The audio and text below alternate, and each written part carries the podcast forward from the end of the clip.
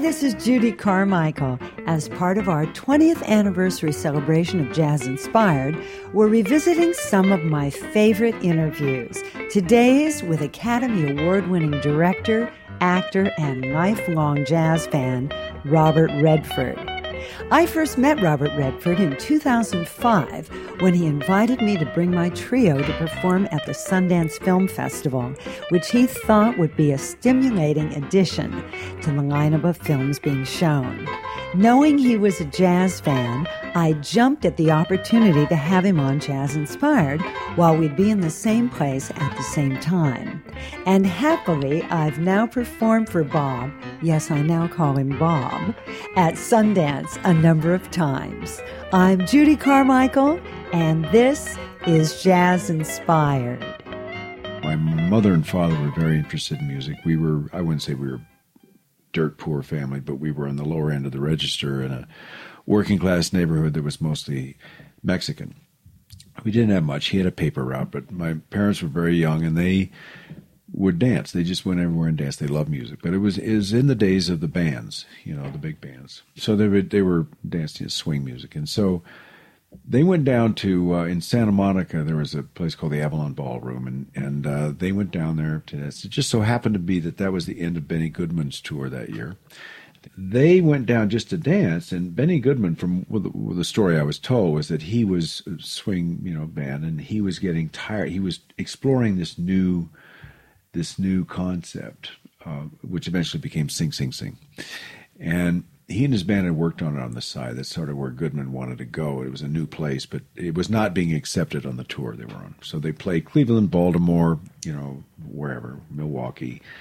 And they kept trying to do this in addition to their regular menu, and, and it didn't fly. So they were getting, he was getting more and more upset about it. And uh, so the story goes. And he got to the end of the line. The last concert was at the Avalon Ballroom in Ocean Park, and that wasn't that was within walking distance from where we, we were living in, in near Venice.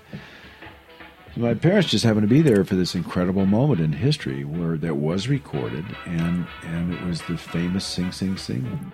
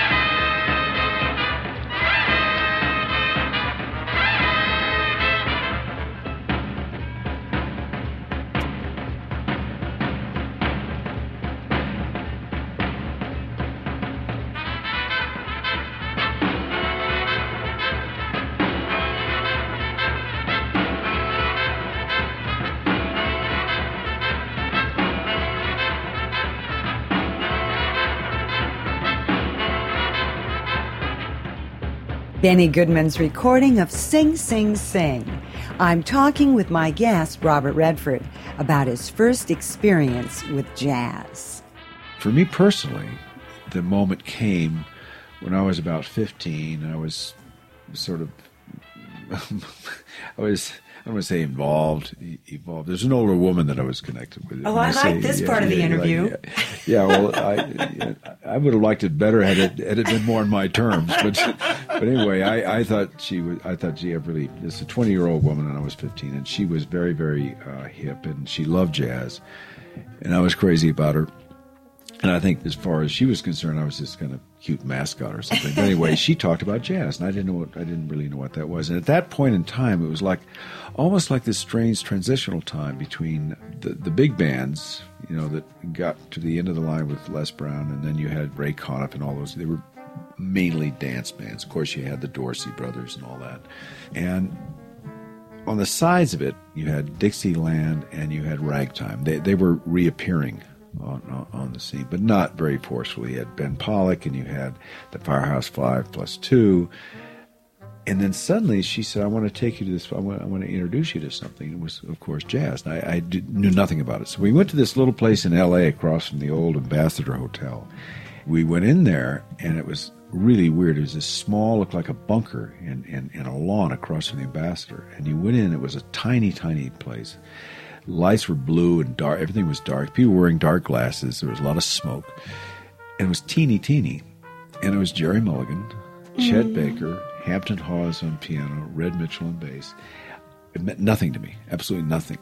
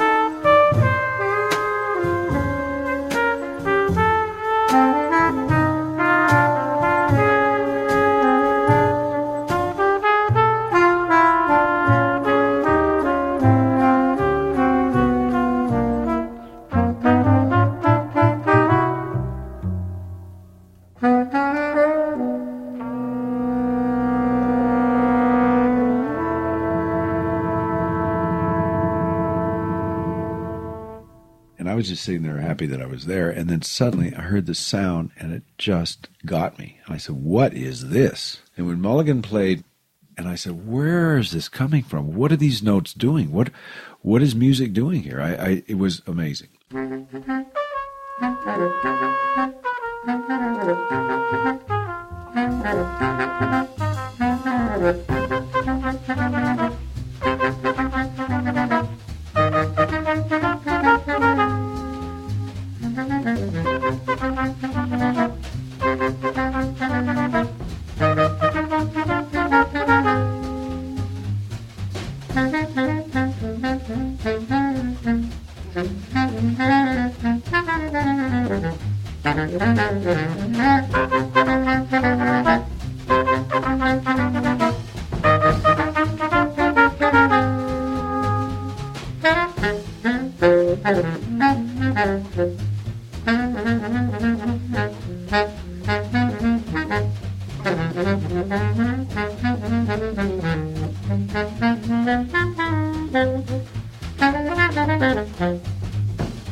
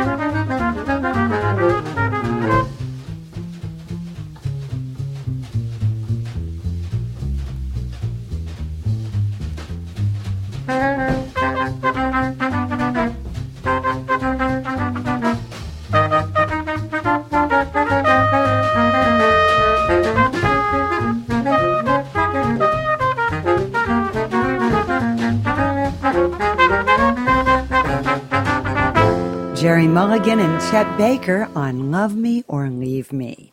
Recorded in 1953, the same year my guest Robert Redford first heard them and fell in love with jazz.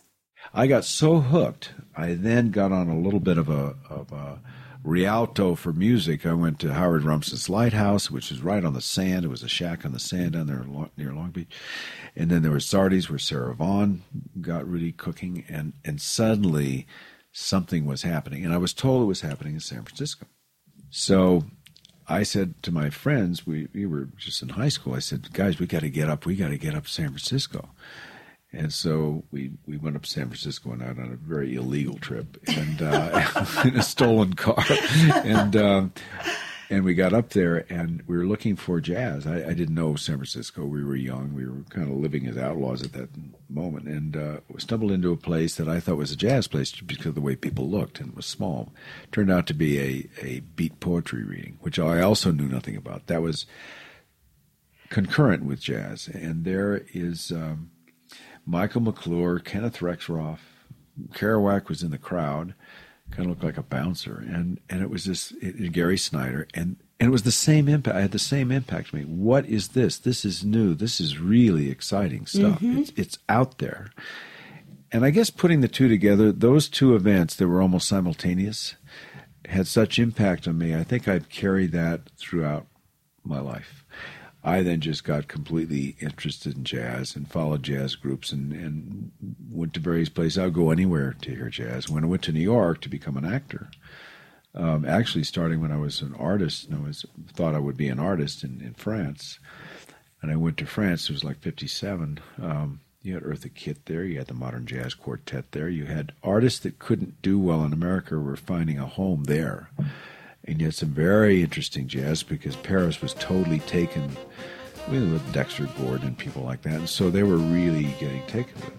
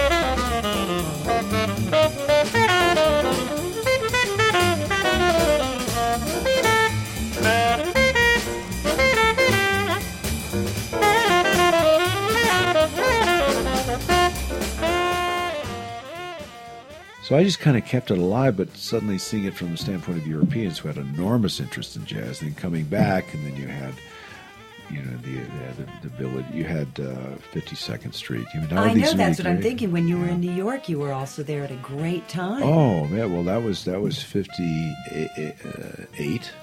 and nine, you had Jilly's and you had Charlie's Tavern and you had there was Swing Street. You know, I mean, you mm-hmm. had you mm-hmm. had all these incredible things and you had the Vanguard, and, and you had all these tiny little spots that were popping up. But as I understood it, those jazz musicians headed west because they wanted a place to try something new. They were mm-hmm. just having a struggle. So I became a Mulligan fan and a Baker fan, and and and remain one the rest of my life.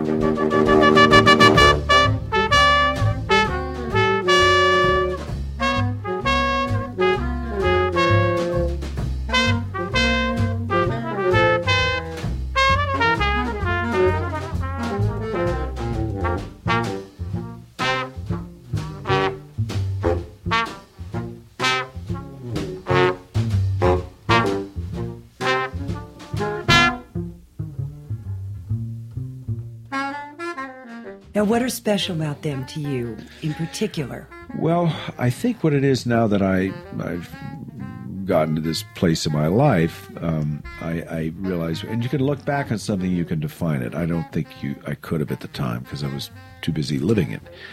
I didn't even think about defining the moment I was mm-hmm. in. And now you look back and you can do that a little bit easier because it there's a wisdom that comes in to sort of make sense. You could put things together. But I, I think it had to do with, with taking chances. I think it had to do with with always being interested in something that was on the edge mm-hmm. that was going to go somewhere new and interested in the role of change. I saw change as positive. Mm-hmm. And improvisation as a young actor, I think as a young actor, I was very drawn to improvisation. I think that came out of me being impressed by jazz, that jazz was these artists were looking for some new way to go. There, there, there were new voices about to emerge, and I think art is always going to have new voices. So now that I look back on it, I realize that jazz has always been a vehicle that can float with change. It's always going to be changing. It's always going to be doing new things, mm-hmm. and have this sort of improvisational element to it.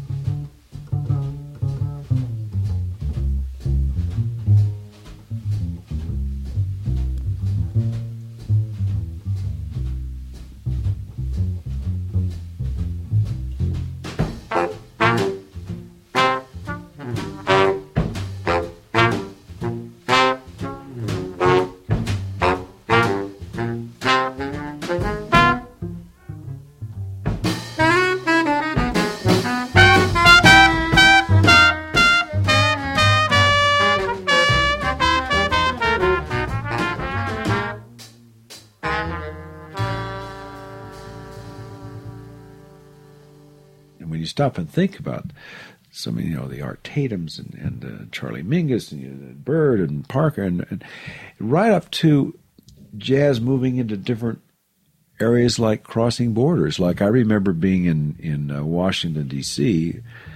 and went to a place called the Senate Lounge and heard Charlie Byrd when he was just returning from Brazil, and he had this whole new bossa nova thing. I thought, so it's jazz and bossa nova, and then suddenly that whole thing took off. You know. Mm.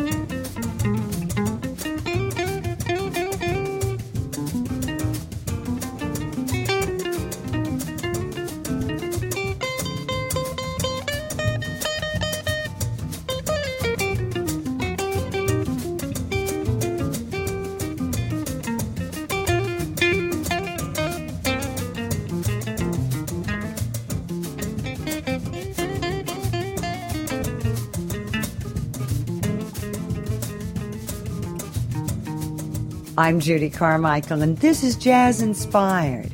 My guest is Robert Redford. And so jazz has always sort of moved around and come in and come out. It's always exciting, and I, and I can equate it to to the art I've been involved with about trying trying new things. And then finally, when you come around to Sundance, when you get to that point in your life where you say, "Well, I'm going to put something back," you find yourself in in doing that.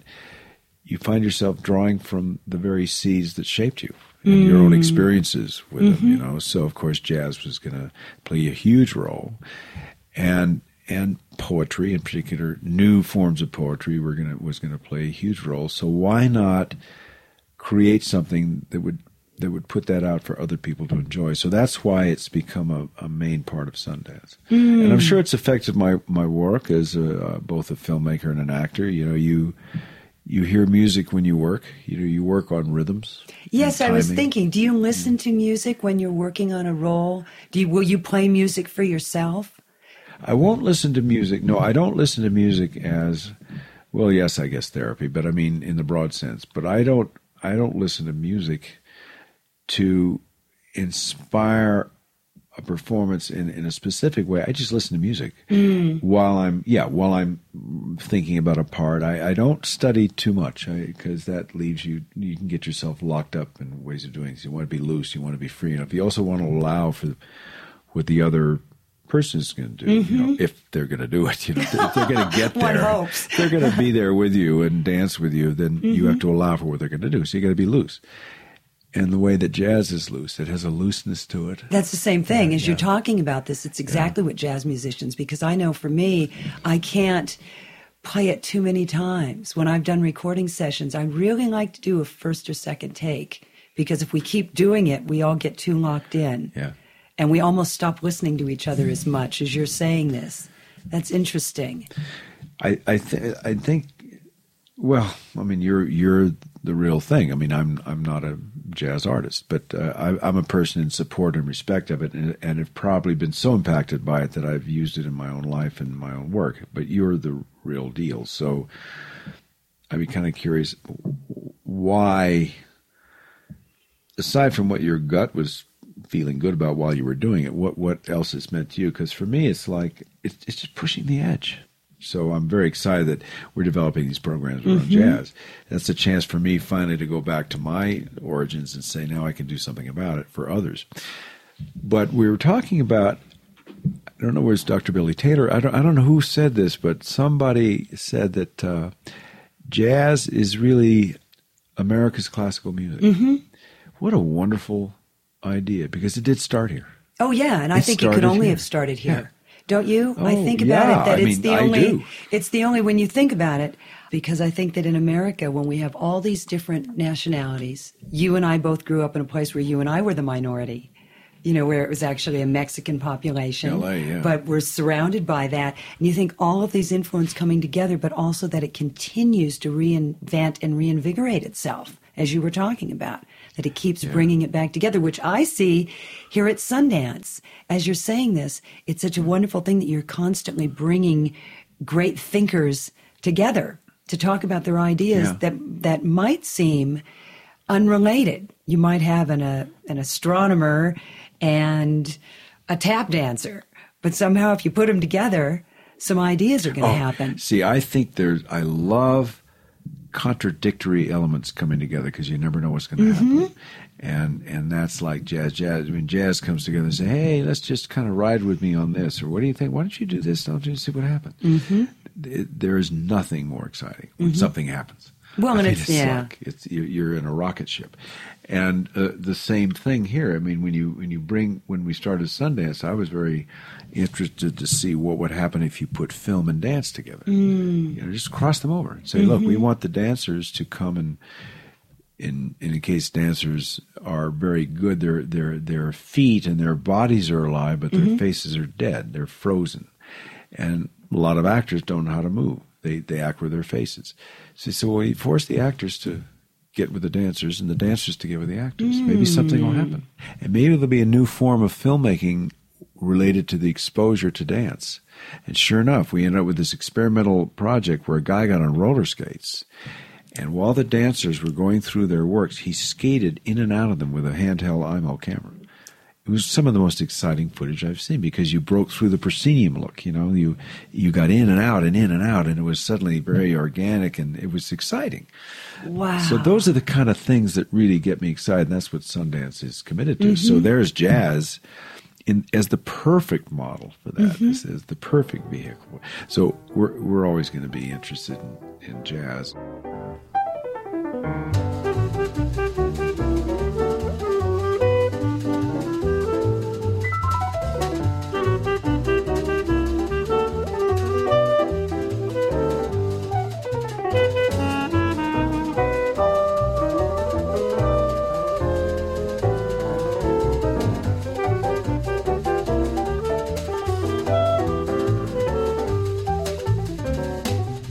Art Tatum, Buddy DeFranco, Red Callender, and Bill Douglass on This Can't Love from the Tatum Group Masterpieces, a favorite recording of my guest, Robert Redford.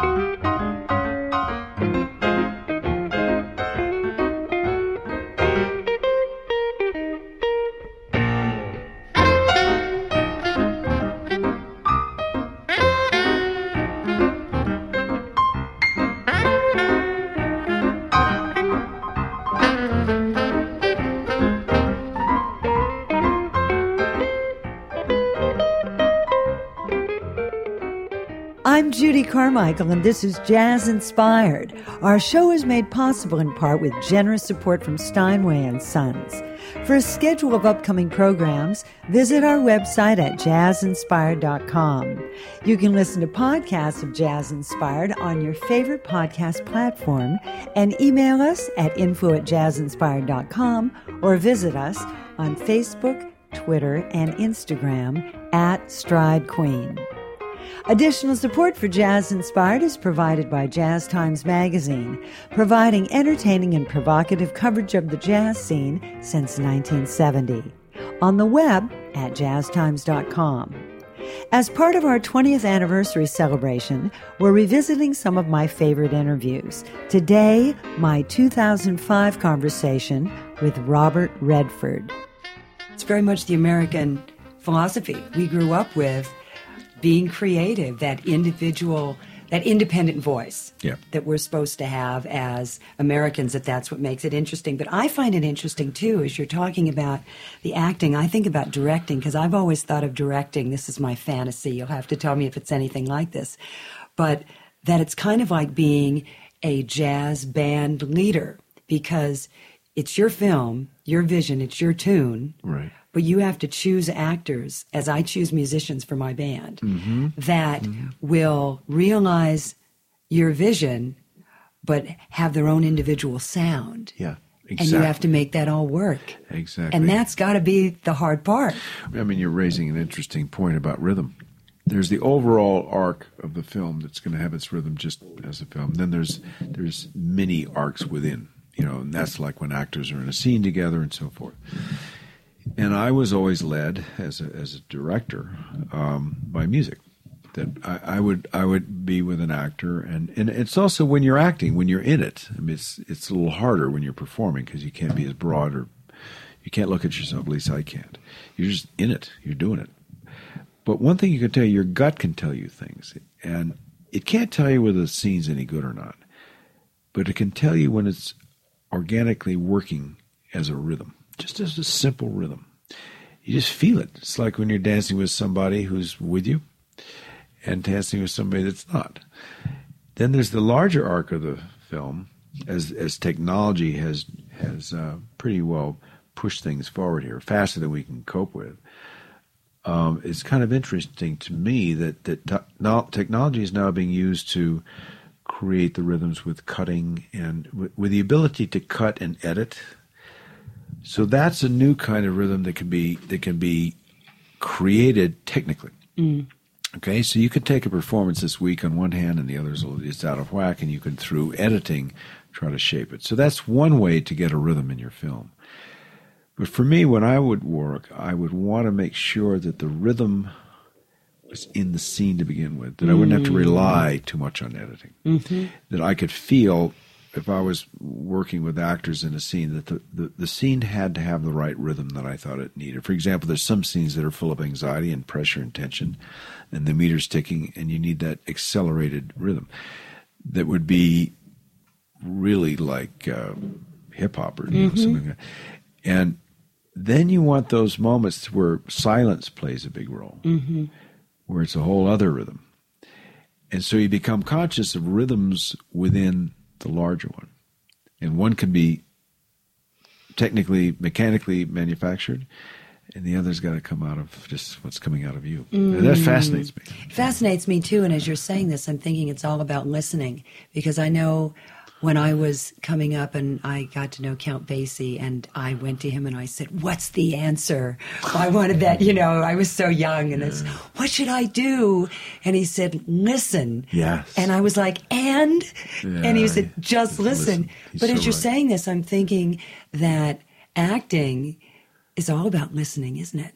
If you you listen to each well, other while you're acting yeah and i'm thinking the best and and you can't get that rhythm as you're saying this if yeah. you have actors who aren't really listening to each other that was one of the biggest things when i became an actor because I, I, thought i was starting in, in, in the business from the real disadvantage of never having wanted it all my life for one thing to not thinking i was qualified i didn't have any mm. training i didn't have any I just didn't, and so I was probably a little self conscious mm. about vocal training and knowing Shakespeare and all that. But one thing I was sure convinced of is that listening had to be part of the deal. And what made me crazy, particularly when I was a young actor, is to be working with actors who didn't listen. I, I remember working with one actor where I, I, just about hauled off and hammered him, where he we were working on a scene. And while I I would listen to him talk, I would really listen because that helped me be there. That helped me be there. How can you be there if you're supposed to be listening to somebody and you're not? You're just artificially listening to them, mm-hmm. and you're not really there. So you're artificially there. So that was just something. Maybe it became a, a, a life raft for me because I didn't have anything else to rely on. So mm. I thought, well, at least I'll make this real for myself. So when I realized that I would listen to the other actor, and then when it was time for me to respond, I noticed his lips were moving. I said, "What the hell is that?" and I realized he was mouthing my speech so he could make sure his cue, he'd know when his cue for his thing was going to come. He was mouthing my words, and it made me furious. So yes, and listening has its own rhythm. Oh, absolutely. And I'm thinking of the musicians that you've mentioned that you really love, and they're all great listeners. They're listening to themselves. Sometimes oh, I feel yeah. that I listen to musicians and oh, they've gone on automatic pilot. They're not even listening yeah. to themselves, if that makes sense. Well, I can I can appreciate going into the zone because when I was watching Mulligan, and these guys, you know, they were really very often in the zone. They were mm. just mm-hmm. somewhere else. Mm-hmm. They weren't there with you at all.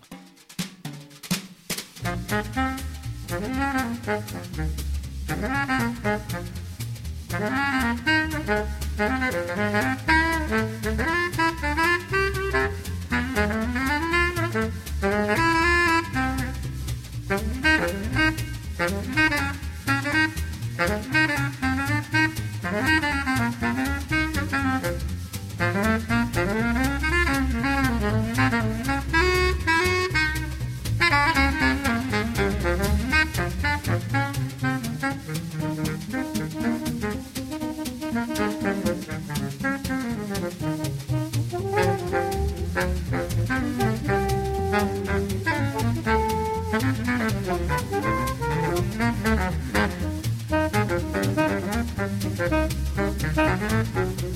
Thank you.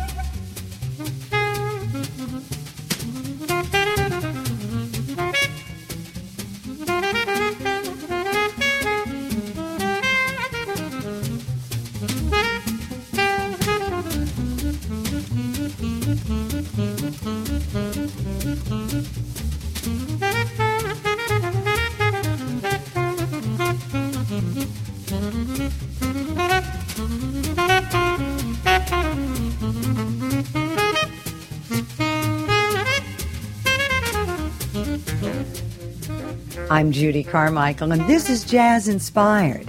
My guest, Robert Redford, talked about attending jazz at Lincoln Center in New York City.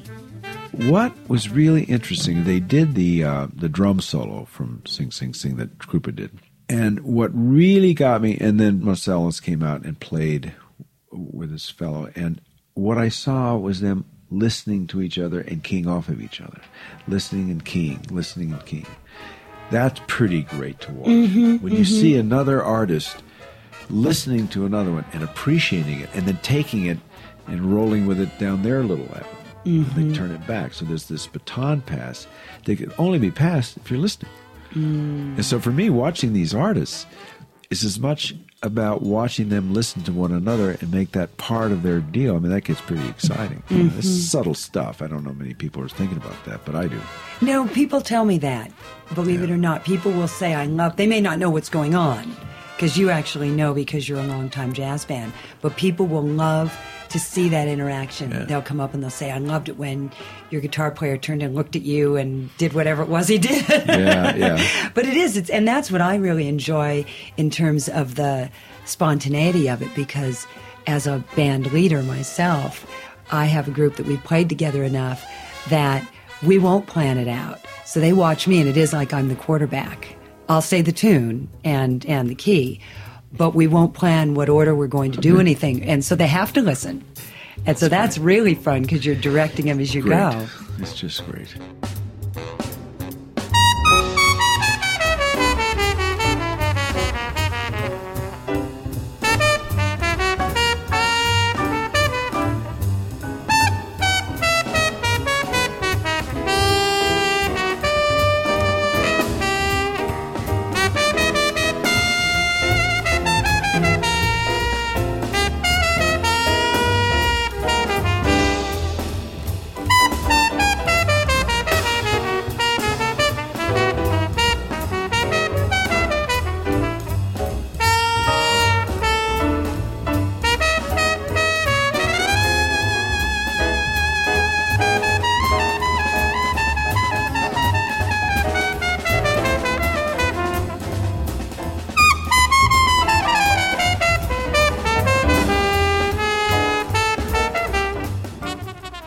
A director, how do you work with actors who love to improvise and say, let me try this scene this way? I want to do something entirely different. Are you open to that? Totally. Now, what's interesting is that it most of the time doesn't work, including my ideas. You know, when I'll say, I've said that to directors, say, can I just do it my way? And the guy, fine, and it's terrible. But but but I love to hear it. I love for an actor to say, hey, can I try something? I mean, there's music to my ears, and of course, I would never deny an actor that chance, even when the meter's ticking and you got some guy looking at his watch in the back of the thing there. No, not at all. I I think. Uh, I love that. Let's let's see what you can do. Let's see what's going Yeah, on. Yeah, no, that's interesting. And I have to ask you about a quote. You said that, um, I read this, that something like you wouldn't like yourself Oh, as a an- director. as a director, and you wouldn't like yourself as an actor if you were the director. What was the quote? Well, quote I- yourself I to don't me. It was know what I very was funny. talking about actually, but it, it went something like this. I think I know what I meant, but I'm not altogether sure. It sure came out like a knot.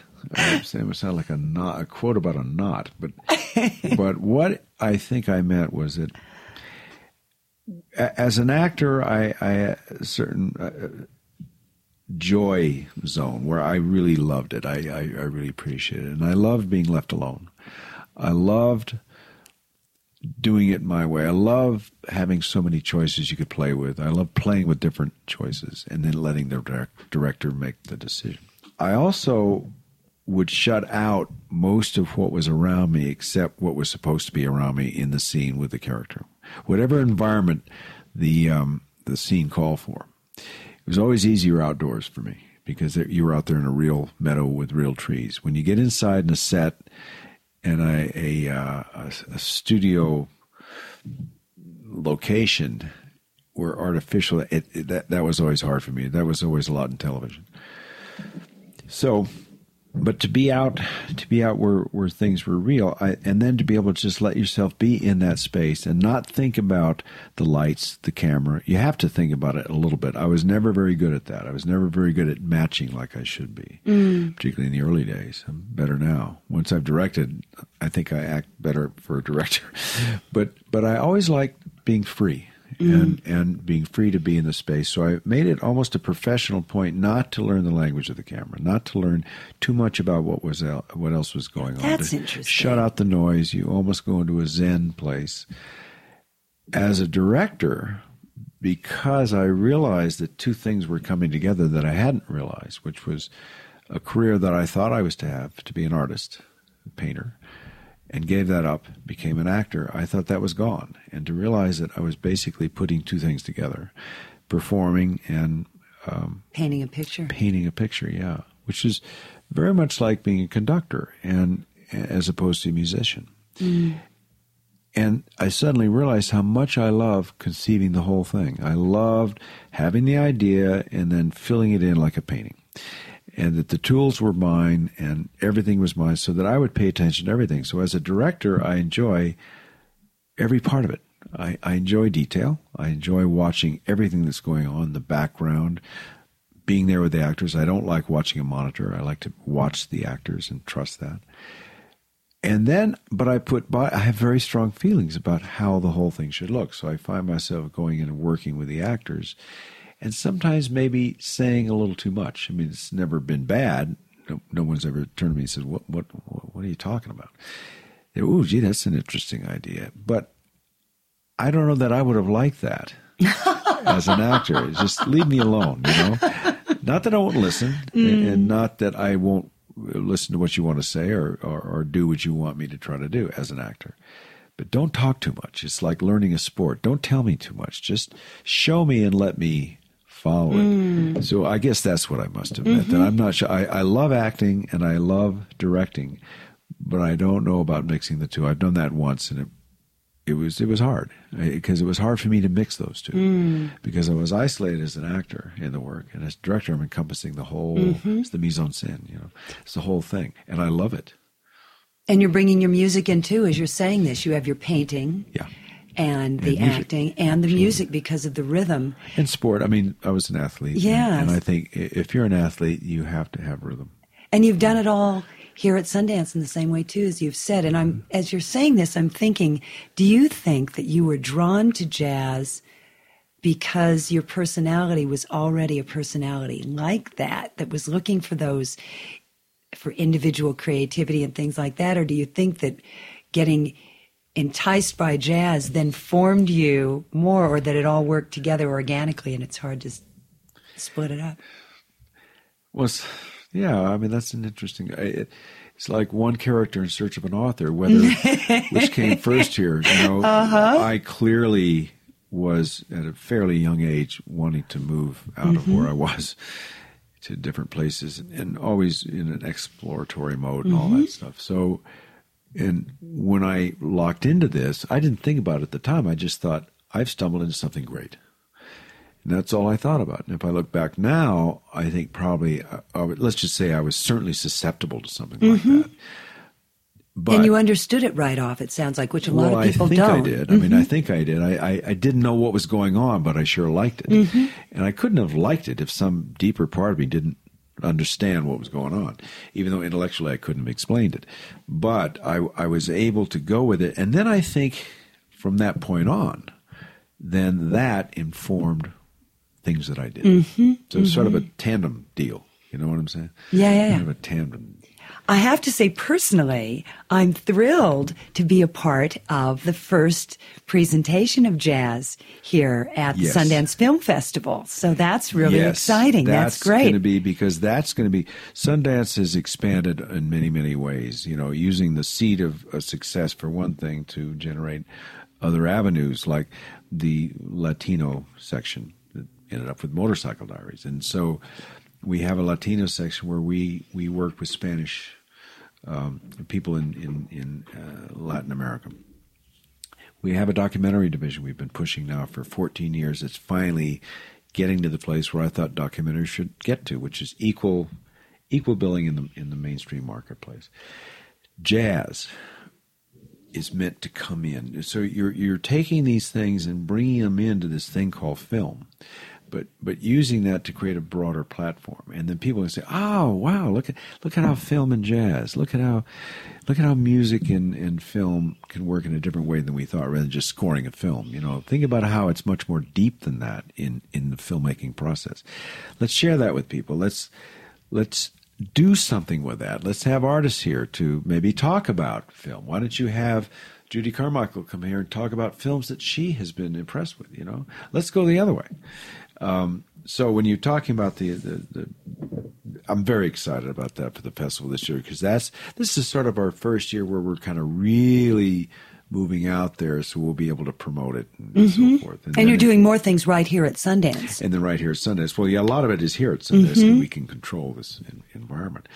Um, and of course, the um, people you got Cyrus Chestnut, you got. Mm-hmm. Uh, Billy Charlap, Charlap. Marcus Roberts, who was here last year, mm-hmm. who's, who's going to be back again, and then you. I'm very excited, yeah. and to have it juxtaposed with these films, I also think is interesting because we get to be sort of the uh, the sorbet between yeah. all these visuals. Yeah, in a you way might too. See maybe some of these films you'll end up being more than the sorbet, be the main event. you know? like some films up there don't fly at all. You know, that's the good of it, the diversity. You get some real dogs but you mix it all up and it's great it and you give all these opportunities yeah. to bring people together and everything and I'm I'm thrilled to pieces and I can't thank you enough for this. My pleasure. For taking this you, time. Or, uh, you can obviously tell. Thank you so much. you're welcome.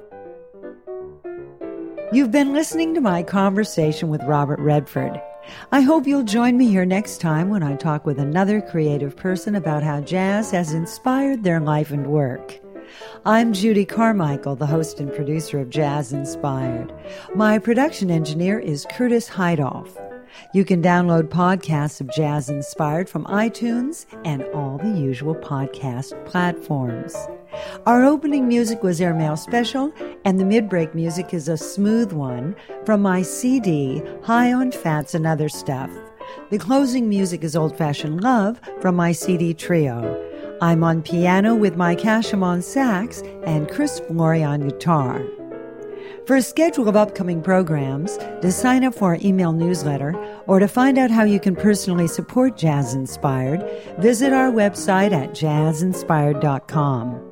You can email us at info at jazzinspired.com or visit us on Facebook, Instagram, and Twitter at Stride Queen. Judy Carmichael's Jazz Inspired is made possible with generous support from our listeners and from Steinway and Sons. For more information, visit jazzinspired.com or judycarmichael.com.